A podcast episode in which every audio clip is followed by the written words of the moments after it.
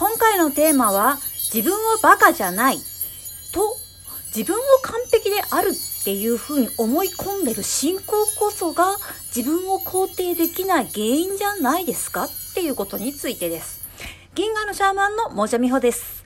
そう、まあ自分はバカじゃないみたいなことを、まあ言ってる人、まあね、いますよね。まあ見たことあるし、まあよくある話なんですけれども、まあ同時に自分はバカじゃない、バカであってはいけないっていうね、一軍と、自分はバカだ。ダメだ。全然自分のことなんか肯定できねえっす。みたいな人って、まあなんかあんま大して変わんないよねっていうところがあるわけでございますよ。まあ自分はバカじゃない、バカであってはいけない、優秀でなくてはいけないっていう風なタイプの人たちっていうのは、これもね、別にね、自己肯定感高くないんだよね。本当に自己肯定感高かったら、バカだろうが、賢かろうが、どっちでもなんか OK とする。あの人間にはあの得意な分野と不得意な分野っていうものがあって、例えばね、あの人間関係においては賢いけれども、あの、文献とか文章を読み解くってことに関してはバカみたいなパターンもあるわけですよ。別にバカは悪口ではないし、賢いが必ずしも褒め言葉とは限らないわけです。なかなか難しいですけどね。でも本当にそう。バカってな愛嬌だったりすることもあるし、うーん、賢いね。うん、賢い賢い、論理的っていうのが、まあ嫌味とかね、悪口だったりすることもあるわけでございます。なので多分、うん、こう、バカであってはいけない。バカと思われてはいけない。自分はバカじゃないっていう時に、ここには多分あるものは、自分はバカでなかろうかという疑いが多分あるんだと思います。あの、疑いなかったら自分はバカじゃないなんて言わないからね。本当に。あの、多分自分がバカかどうか疑ったことがない人、別に賢いとかそういう問題じゃなくてね、あの、疑ったことない人って人生で一度もね、疑ったことがない人ってたくさんいると思いますよ。その、まあほら、いろんな、こう、自己認識の方法があるわけじゃないですか。可愛い、可愛くない。かっこいい、かっこよくない。とか、太ってる、痩せてる。とか、金を持ってる、持ってない。とか、社会的に成功してる、してない。とか、いろんな形で自分を認識し、自分を、あの、悪い、良いとされる、あの、判断基準を皆さんそれぞれ、あの、持っているので、自分をバカじゃないバカっていうところに、あの、自分の基準を持ってない人たちもいるわけでございます。だからそういう人たちは、自分は賢いかバカかっていうことをあんまり考えたことがない。まあまあね、でもね、日本の教育だと、あの、点数をつける教育とか、偏差値というものとか、ある種の数値化するっていう教育をなされているから、まあ、バカかバカじゃないかっていうことは、まあ、比較的ね、あの、こう、みたいな感じで、あの、ジャッジメントされてきているから、まあちょっとみんなね、大体バカかバカじゃないかっていうことを考えたことはあるかと思います。でもね、思うのは、例えばミュージシャンとかで、作詞作曲なさる人とかで、やっぱ詩とかね、哲学的なもの書かれてる方が、自分はバカだ、自分はバカだっていう人が結構いるなみたいなインタビューとか読んでるとね、思ったりするんですけども、あのー抽象的な概念を考えて自分の人生に必要なものを考えることができるっていう意味ではそのミュージシャンは賢いんだと私は思います。でも学校の勉強は多分おできにならなかったんでしょうね。だから自分はバカだっていう認識で生きていらっしゃるんでしょうけどもでもね人間として必要なところはどっちの方が大きいのかしらって考えると多分人生の問題とか何があの自分が生きるために生命力をあのもっと盛り上げていくためにもしくは感情とか自分の体験から何かを汲み取るっていうことでも何でもいいんですよ。そういうふうなこう人生っていう、まあ大、大きくくぐりのことについて考え、言葉にするっていうことができることの方が私はよっぽど賢いんじゃないのかなって思うですよ。学校の勉強が別におできになってもよろしいですけれども、あれは記憶力のテスト？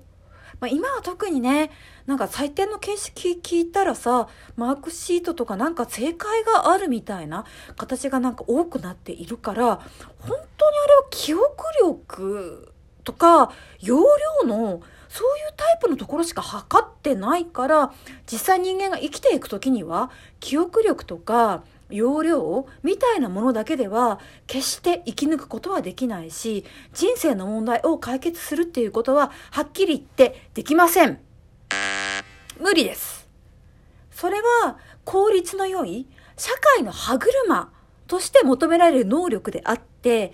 あなたが幸せにそして生きることの喜びを感じていくためには記憶力あ、この記憶力っていうもんね、しかもね、あの、あの、指定された範囲の単語やら、あの、いろんな something を覚えるっていう意味であって、なんかもっと膨大な意味での視覚的なものとか、その感覚的なものを含んだ記憶力ではないわけですからね。っていうのは、まあ、大してね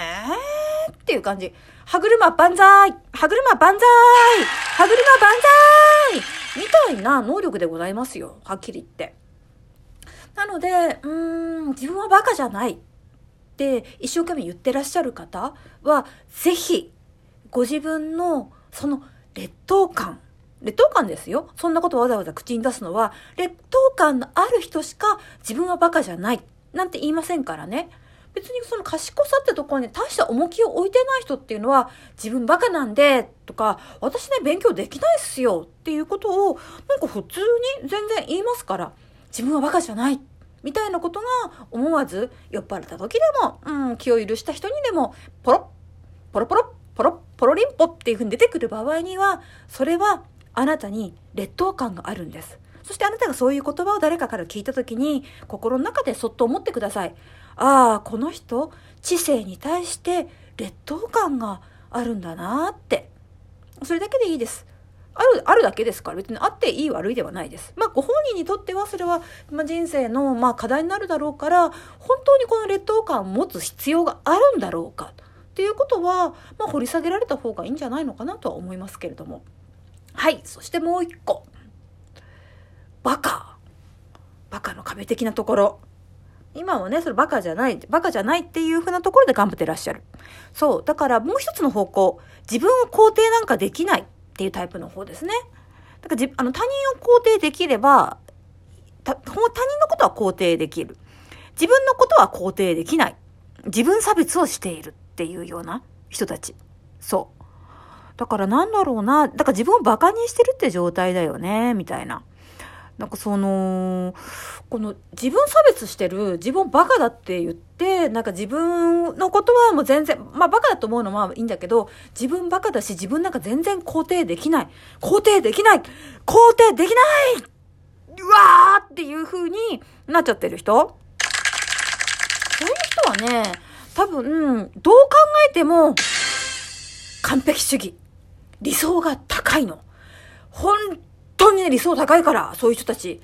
なんかね、多分ね、自分はね、なんかこう、神のように完璧でなくてはいけない。何か始めたらば、一流にならなくてはいけない。それができないんであれば、自分はダメだ。自分はダメだ。自分はダメだっていうふうにご自分をねすごくジャッジメントして責めてらっしゃるんですけれどもあのねそれもね別な形での自分信仰ですよ。うんなんだろうなんかすごいよねなんかあの自分はバカじゃないって言ってる人のなんか自己認識まあややこしいっちゃややこしいんですけどもなんか自分のことなんか全然肯定できない。自分なんかダメだ。周りがみんな立派に見える。なんか石川啄木の短歌みたいなね。なんか周りをを見るとなんか立派に見えてキラキラ見えるぞよみたいな短歌みたいなことを思ったりとかしてもなんかそれもねやっぱねすごいよね。完璧主義。ある意味自分大好きっていうこと。まあね、そんなことね、言われるとね、本人はね、そんなことないです、みたいな風に言うと思うんです。うん、でもね、そこまで自分を肯定できず、自分の良きところを全く見つけられる、ないっていうのは、あの、そこに隠れてるのは、やっぱり完璧なセルフイメージ。まあ、これはねご自分が持ったものではなくて親とか教育とかご自分が育った環境で押し付けられたものを取り込んでしまったのかもしれません。なので別にこれはあの捨てることできますからおお完璧じゃなくていいのかもしれんぞ。自分は未完成でいいのかもしれない。適当でいいのかもしれない。途中でやめたりなんかど下手くそだったりノルマだったりなんか3点ぐらいしか取れなかったり100点満点ででもいいのかもしれないっていうふうにちょっと自分のねあのー、基準を入れ替えるっていうことをしてみるといいと思います。まあでもね他人のいいところ認められるっていうのはまあ素晴らしいことだからそれはあなたのいいところっていうふうにまず褒めるところから始められたらいいんじゃないのかなと思います。自分はよくやった偉いぞ。とかこんなにいいことを見つけられた偉いぞ。誰々さんは素晴らしいなと思うことができた。自分は性格がいいぞ。みたいにいいこと探しを毎日3つぐらいなさるといいと思います。そうしていくうちに肯定する力がだんだん育ってきて人に向けてる肯定が自分に向けることができるし自分に向けていくうちにああそっかそんなに100点満点パーフェクトヒューマンでなくっても実は人間っていうのは生きていけるものかもしれない。まあ生きてるので生きてあの全然生きてるんですけどでも生きているわけだけど自分の心の中で自分が責めてるわけです。そう。問題の確信は自分はバカじゃない。もう自分のことは全く肯定できないことに関しても理由は一つ。あなたがあなたを責めてるだけです。他の人が責めているよりも一番きついこと。それは自分が自分を責めること。まずそれをやめてみたら実は問題は全部解決しちゃいますよっていうことでございます。